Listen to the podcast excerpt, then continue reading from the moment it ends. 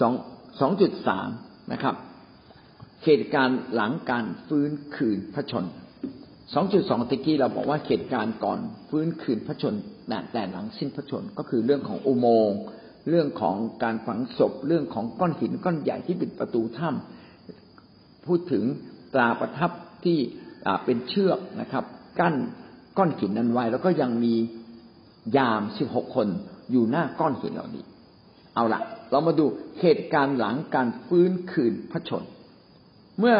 การฟื้นคืนพระชนเกิดขึ้นเกิดสถานการณ์อะไรบ้างก็มีการเขียนไว้ทั้งหมดนะครับ หลายประเด็นด้วยกัน ทั้งหมดสี่ประเด็นไม่ใช่สี่ห้าหกเจ็ดเจ็ดประเด็นด้วยกันนะครับ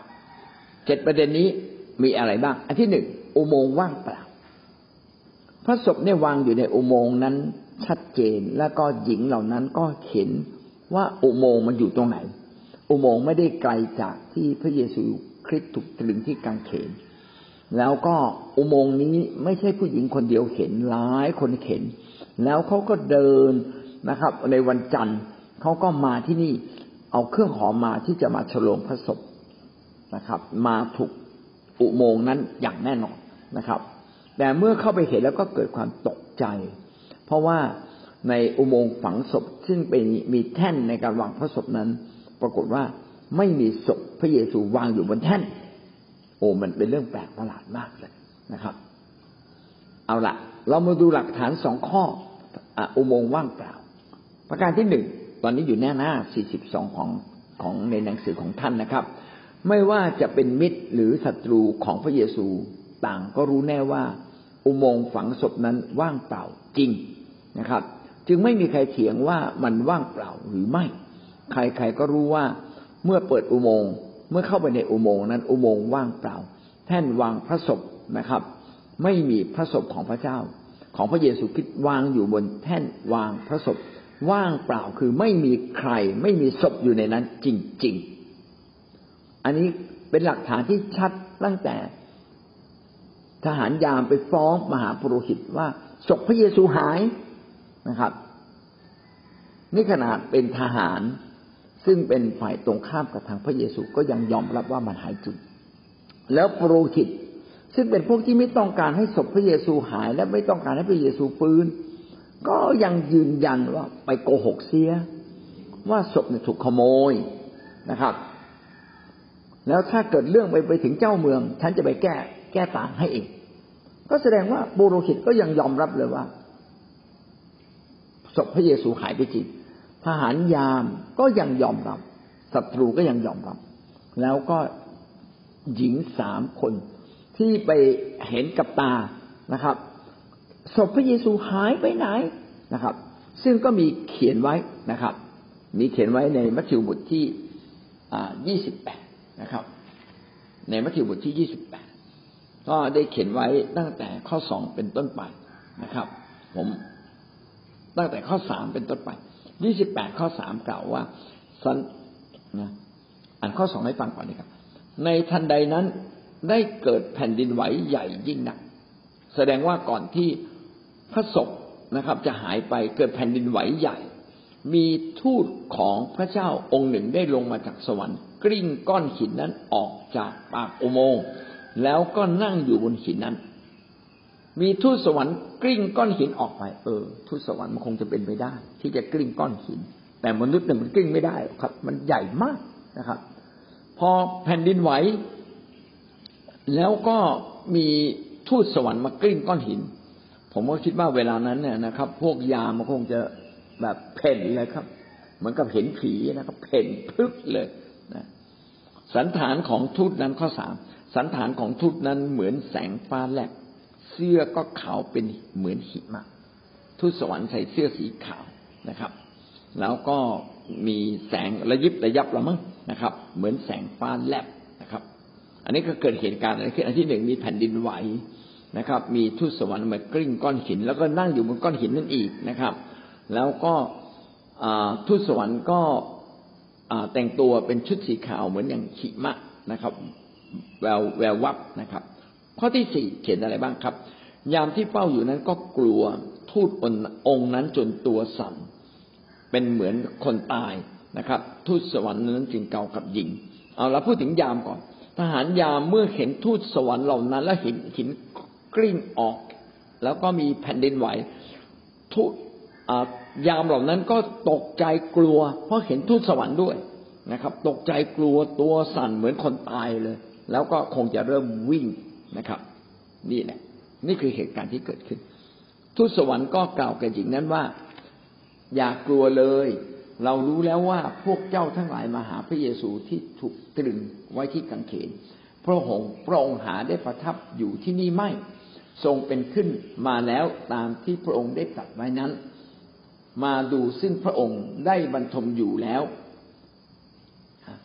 แล้วจงรีบไปบอกพวกสาวก ของพระองค์เถิดว่าพระองค์ได้ทรงฟื้นขึ้นมาจากตายแล้ว และพระองค์เสด็จไปยังแคว้นกาลิลีก่อนเจ้าทั้งหลาย เจ้าทั้งหลายจะเห็นพระองค์ที่นั่น นี่แหละ เราก็บอกเจ้าแล้ว ข้อแปดบอกว่า หญิงเหล่านั้นก็ไปจากอุโมงค์โดยเร็ว ทั้งกลัวทั้งยินดี เป็นอันมากวิ่งไปบอกพวกสาวกนะครับ ดูเถิด พระเยซูได้พบเขาและตรัสว่าจงจำเริญเถิด หญิงเหล่านั้นก็มากอดพระบาท นมัสการพระองค์ พระเยซูจึงตัดกับเขาว่าอย่ากลัวเลย จงไปบอกพวกพี่น้องของเราให้ไปยังกาลิลีจะได้พบเราที่นั่นโอ้เป็นข้อความที่อ่านแล้วตื่นเต้นนะครับ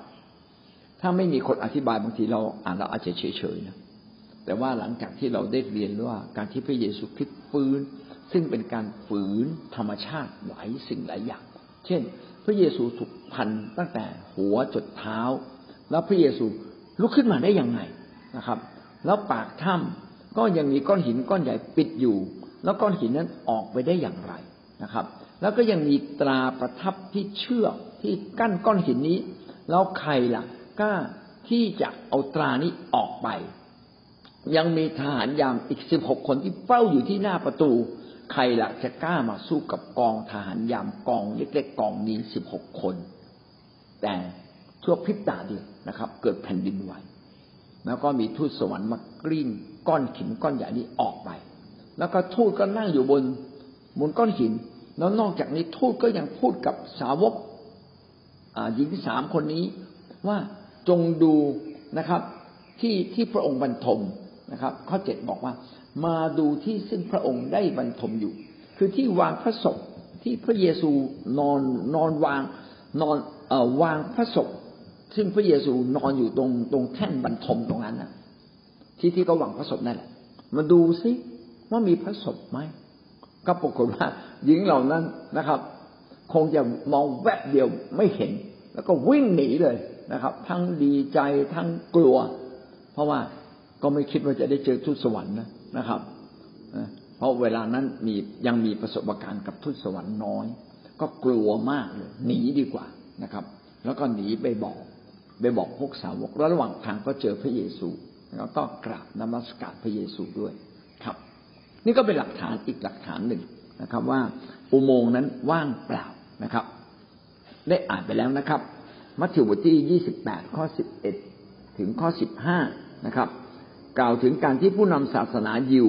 พยายามติดสินบน พวกทหารโรมัน บอกว่าสาวกมาขโมยพระศพไป การพูดเช่นนี้ก็เท่ากับเป็นการยอมรับว่าอุโมงค์นั้นว่างเปล่าจริง ๆ ไม่มีพระศพในอุโมงค์ เราจะกลับมาตอบปัญหาว่าสาวกขโมยพระศพหรือไม่นะเราจะมาขยี้นะคำความสงสัยข้อนี้ในโอกาสต่อไปนะครับ ซึ่งก็จะหลังจากตัวนี้ก็จะพูดกัน เอาละงั้นหลักฐานที่หนึ่งนะครับ ก็คือว่าอุโมงค์ฝังศพ ซึ่งมีแท่นวางพระศพแท่นนั้นว่างเปล่า ไม่มีพระศพของพระเยซูเลยนะครับข้อขอไข่นะครับตำแหน่งของก้อนหิน ใครก็ตามที่พยายามจะลบล้างความเชื่อ เรื่องการคืนพระชนของพระคริสต์จะต้องตอบคำถามให้ได้ว่า ใครเป็นคนกล้าทำลายตราประทับของคนโรมัน ที่มาขึงเชือกแล้วก็ติดตราประทับนะครับ ล้อมไอหินก้อนนี้ไว้อีกทีหนึ่ง คนเหล่านั้นต้องกล้ามากในการจะท้าทายอำนาจของอาณาจักรโรมันนะครับ อันนี้ก็เป็นเรื่องที่เราเก่าไว้แล้วนะครับ แล้วก็ทหารโรมันสิบหกคนหนีไปไหนนะในเวลาที่พระศพของพระเยซูหายไป ก็พระศพหายอะ แล้วทหารโรมันทั้งทั้งที่รู้ แล้วคุณก็รู้ว่ามันหาย แล้วคุณทำไมปล่อยให้มันหายล่ะ คุณมีหน้าที่เฝ้าศพนะเฝ้าปากอุโมงค์เฝ้าไอ้เชือกเส้นนี้ แล้วคุณปล่อยให้ศพหายไปได้ยังไงทำไมคุณไม่สู้กับพวกเขาล่ะนะครับ เออ ก็เป็นข้อสงสัยนะครับพระศพที่หายไปทั้งทั้งที่มีผ้าพันแผลผ้าพันพระศพพันอยู่รอบ ยอนบทที่ยี่สิบข้อสามถึงข้อแปดเดี๋ยวเรามาดูด้วยกันนะบนยอนบทที่ยี่สิบข้อสามถึงข้อแปดเขียนไว้อย่างไรบ้าง ยอห์นยี่สิบข้อสามถึงข้อแปดเขียนไว้ดังนี้นะครับ เปโตรจึงออกไปยังอุโมงค์กับสาวกคนนั้น เขาก็วิ่งไปทั้งสองคน เขาวิ่งไปทั้งสองคนแต่สาวกคนนั้นวิ่งเร็วกว่าเปโตรจึงมาถึงอุโมงค์ก่อน คือเปโตรเนี่ยวิ่งไปกับยอห์นในยอห์นบทที่ยี่สิบเนี่ยเป็นเวลาที่สาวก หญิงสามคนก็คือมารีนะครับ แล้วมารีกับเพื่อนอีกสองคนนะวิ่งไปที่ปากอุโมงค์แล้วเห็นว่าปากอุโมงค์เปิดนะครับ ก็ตกใจ แล้วก็นางก็รู้ว่าพระเยซูคริสต์เนี่ยฟื้นเพราะว่าได้เจอทุตสวรรค์ใช่ไหมครับ ก็วิ่งวิ่งมาบอกสาวก สาวกก็คือเปโตรกับยอนนะครับ ก็รีบวิ่งมานะครับ วิ่งมาว่า ใครไม่รู้เอาศพพระเยซูนะครับ เขาเอาเอาองค์พระผู้เป็นเจ้าออกจากอุโมงค์แล้ว ก็คือ เอ๊ะทำไมพระเยซูเนี่ยหายไปนะครับ วิ่งมา เราจะเห็นว่าข้อความในพระคัมภีร์เนี่ย มีตรงนั้นนิดตรงนี้หน่อยประกอบกัน เหตุการณ์ตรงที่ที่เล่าในยอห์นบทที่ยี่สิบเล่าถึงเหตุการณ์ที่หญิงเหล่านั้นเนี่ย เห็นแล้วว่าแท่นวางพระศพเนี่ยไม่มีศพ แต่ว่ายังไม่เจอพระเยซูในเวลานั้นยังไม่เจอนะครับ และได้ยินสาได้ยินทูตสวรรค์บอกว่าพระเยซูฟื้นแล้วนะครับ แล้วตอนนี้ไปอยู่กาลิลีให้ไปบอกสาวกว่าพระเยซูคริสต์ฟื้นแต่ผมคิดว่าในใจของผู้หญิงสามคนนั้นก็ยังคลางแคลงใจ แม้จะได้ยินจากทูตสวรรค์ว่าพระเยซูฟื้นแต่ยังไม่เห็นพระเยซูนะเวลานั้น ก็คงจะคลางแคลงใจว่า แล้วจริง ๆ เนี่ย ศพอยู่ตรงไหนใครเอาศพไป ทั้งทั้งที่ได้ยินจากทูตสวรรค์บอกพระเยซูฟื้นแต่ยังไม่เห็นพระเยซู เวลานั้นยังไม่เห็นนะผู้หญิงสามคนจึงวิ่งมาบอกสาวกนะครับ แม้จะได้ยินว่าพระเยซูฟื้น ก็ยังมาบอกสาวกบอกว่า ไม่รู้ใครเอาพระเยซูไปไหน เอาศพพระเยซูไปไหนนะ เพราะว่าพระเยซูไม่มีศพพระเยซูที่อุโมงค์ดังนั้นเปโตรก็อยากรู้ แล้วก็ยอนก็อยากรู้ก็วิ่งกันไปนะครับ ยอนน่าจะหนุ่มกว่าเปโตรหรือวิ่งเร็วกว่านะครับ ก็วิ่งถึงก่อนนะครับ เขาทั้งสองคนนะครับ เขาวิ่งทั้งสองคนแต่สาวกคนนั้นก็คือยอนนะครับ วิ่งเร็วกว่าเปโตรก็มาถึงอุโมงค์ก่อนเขาก้มมองดูเห็นผ้าป่านวางอยู่ แต่เขาไม่ได้เข้าไปข้างใน คือมาที่ปากปากประตูถ้ำแล้วก็เห็นแท่นวางพระศพก็แปลกประหลาดใจ ว่าที่แท่นวางพระศพทำไมมีผ้าพันศพวางอยู่นะครับ แต่ไม่ได้เข้าไปข้างในซีโมนเปโตรมาภายหลัง ก็เข้าไปข้างในอุโมงค์เห็นผ้าป่านวางอยู่ และผ้าพันพระเศียรของพระองค์ไม่ได้วางอยู่กับผ้าอื่น ไม่ได้วางอยู่กับผ้าอื่น แต่พับไว้ต่างหากโอ้มันอัศจรรย์มากเลย แล้วสาวกคนนั้นก็วิ่ง ที่มาถึงก่อนก็ตามเข้าไปด้วย เขาได้เห็นและเชื่อ เพราะว่าขณะนั้นเขายังไม่เข้าใจข้อพระธรรมที่เขียนไว้ว่า พระองค์จะฟื้นขึ้นมาจากความตาย แล้วสาวกทั้งสองก็กลับมายังบ้านของตน เป็นข้อพระคัมภีร์ที่อธิบายอย่างจงแจ้งชัดเจนในรายละเอียดของความตื่นเต้น นะครับ พูดตรงนี้นี่หมายความว่าอย่างไรเราสรุปอย่างนี้นะครับว่า หญิงสามคนได้เห็นได้ได้ได้เห็นว่าอันที่หนึ่งก็คือประตูถ้ำเนี่ยถูกกลิ้งออกจากทุสวรรค์ทูตสวรรค์เป็นนั่งอยู่นะครับ คนยามวิ่งหายไปแล้วนะครับ แล้วก็มองเข้าไปในเขามองเข้าไปในในอุโมงค์ ที่แท่นวางพระศพ เพราะว่าทูตสวรรค์บอกว่าจงมองดูที่แท่นวางพระศพ มันก็ไม่มีศพไงหญิงคนนั้นก็แปลกประหลาดใจเฮ้ยศพหายเว้ยแต่ทูตสวรรค์มาบอกว่า ไม่พระเยซูคริสต์ฟื้นขึ้นจากความตาย และเป็นรองอยู่ที่แคว้นกาลิลีทางเหนือนะครับ เหนือกรุงเยรูซาเล็มขึ้นไปนะครับหญิงเหล่านั้นก็ยังคลางแคลงใจ เฮ้ย มันจริงหรือเปล่า นะครับ แต่ศพหายศพหายนะครับ อาจจะเห็นภาพป่าน แต่ว่าไม่ไม่แน่ใจเห็นแวบหนึ่งนะครับ ตอนนั้นความคิดยังไม่ไม่สามารถที่จะสลับสรุปออกมาเป็นเป็นอะไรต่ออะไร คือต้องมาคิดได้ย้อนหลังคิดย้อนหลังอีกทีหนึ่งค่อยๆคิดย้อนหลังว่าเหตุการณ์มันเกิดอะไรขึ้น แต่ตอนนั้นดีใจนะ ทั้งดีใจทั้งกลัว ก็วิ่งไปบอกสาวก สาวกคนอยู่กันหลายคน โดยเฉพาะเปโตรกับยอนก็เลยวิ่งมาก่อนเลยบอกศพหายศพหายนะครับ หญิงคนนั้นคงจะเล่าว่าเจอทูตสวรรค์แล้วก็หินคงกลิ้งออกทหารยามก็หาย แล้วก็ศพพระเยซูก็ไม่มี แล้วก็ได้ยินทูตสวรรค์บอกว่าพระเยซูฟื้นแล้วไปอยู่ที่กาลิลีให้ตามไปที่นั่นเอาเลยเปโตรก็อยากพิสูจน์นะนะครับ เปโตรกับยอนก็วิ่งวิ่งวิ่งวิ่งวิ่งนะครับพอวิ่งมาถึงนี่ยอนวิ่งมาถึงก่อน แต่ยอนไม่ได้เข้าไปในอุโมงค์ นะครับ ยอนมองเข้าไปในอุโมงค์นะครับนะครับ ก้มมองดูก็เห็นว่าผ้าป่านวางอยู่ แต่เขาไม่ได้เข้าไปข้างในนี่อธิบายตัวเองเนี่ยมองมองที่ปากอุโมงค์เอ้าเฮ้ยศพหาย แต่แปลกประหลาดเว้ยทำไมผ้าพันศพอยู่ตรงนั้นนะครับ นี่เปโตรมาทีหลังเปโตรก็วิ่งพลึบเข้าไปข้างในเลย เข้ามาในถ้ำเลยนะครับ พระคัมภีร์ก็บรรยายว่า ขณะที่เปโตรวิ่งเข้าไปเนี่ย ก็เห็นผ้าป่านวางอยู่ บนแท่นวางพระศพเออเว้ยแปลกประหลาดแล้วเขาเขียนในรายละเอียดนะครับ ว่าผ้าผ้าพันศีรษะเนี่ยนะนะครับ ผ้าพันศีรษะเนี่ย วางไว้ต่างหากแล้วก็พับไว้นะครับ คือคือหมายว่ามีเห็นผ้าสองส่วน ผ้าส่วนหนึ่งพับไว้ผ้าพันศีรษะนะครับ ทีนี้ปัญหาว่าแล้วใครจะเอาใครเป็นคนเอาผ้าพันศีรษะออกจากศีรษะของพระเยซูคริสต์แล้วก็พับไว้อย่างดีด้วย แล้วก็ผ้าพันกายทั้งหมดก็อีกส่วนหนึ่งก็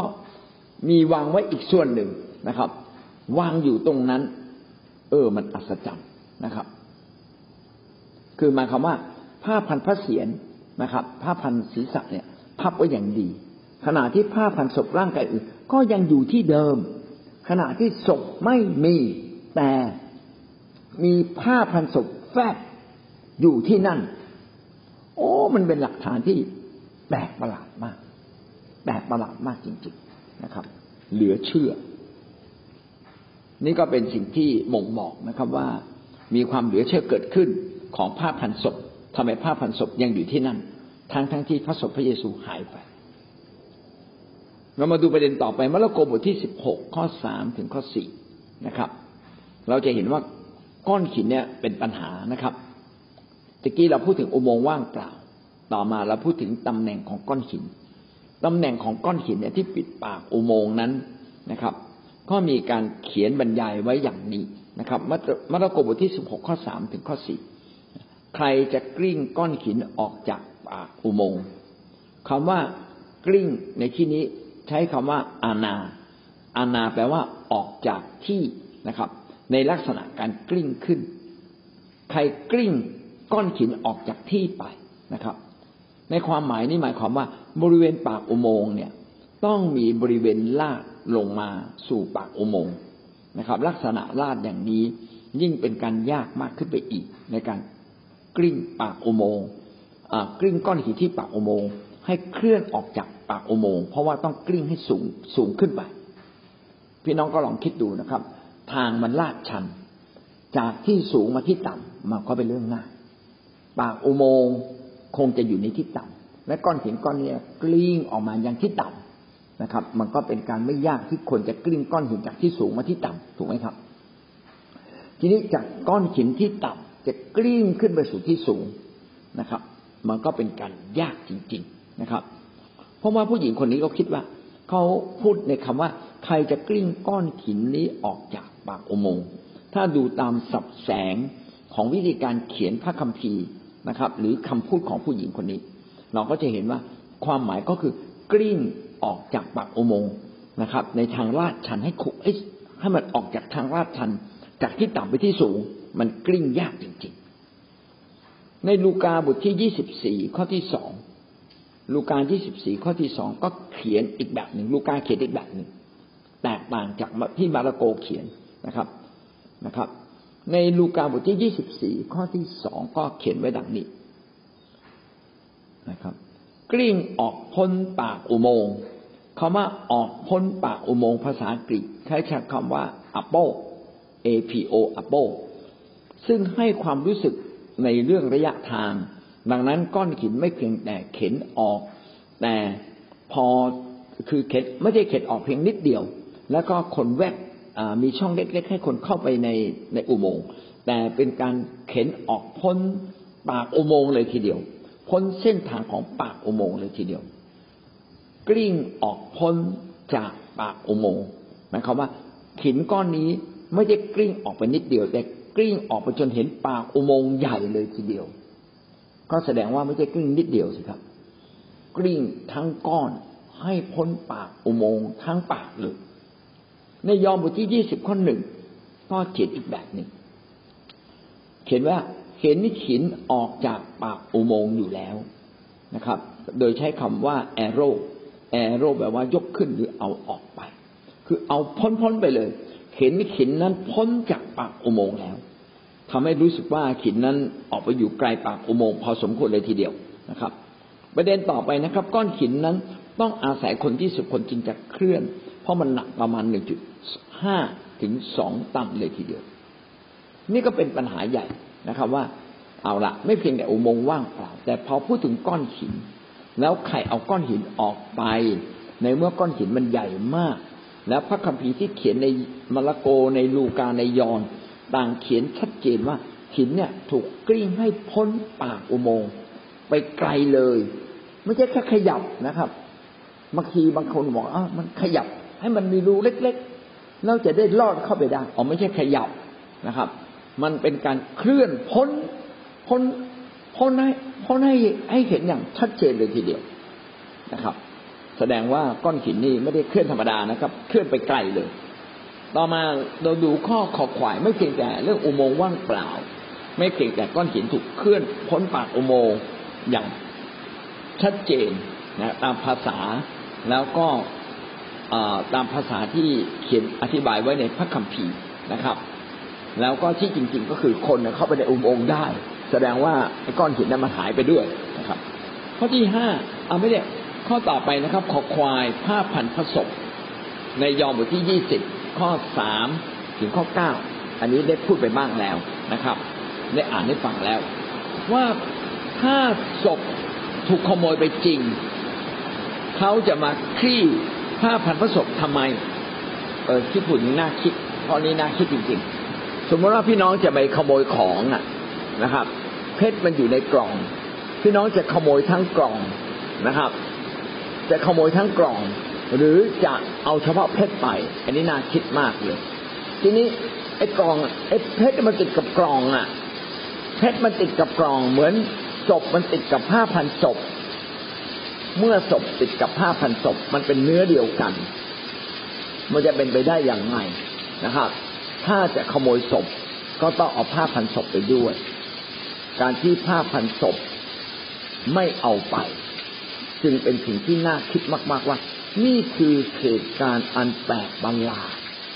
ไม่ใช่มนุษย์ทำแน่นอนเลย ถ้าจะขโมยศพก็ขโมยไปทั้งทั้งท่อนสิครับทั้งร่างเลย แล้วก็ไปคลี่ไปคลี่ผ้าพันศพออกนะครับ ทั้งศีรษะทั้งตัวค่อยๆไปคลี่ ไปหาที่สงบสงบที่ที่ปลอดภัยแล้วก็ไปคลี่ผ้าพันศพผ้าพันศพอีกทีหนึ่งแต่ไม่ อันนี้ศพหาย ร่างกายพระเยซูหาย แต่ผ้าพันศพอยู่ แล้วก็ผ้าพันศพที่พันพันศีรษะพระเยซูเนี่ยเขาพับไว้อย่างดี โอ้โห มันปราณีตขนาดนั้นเหรอ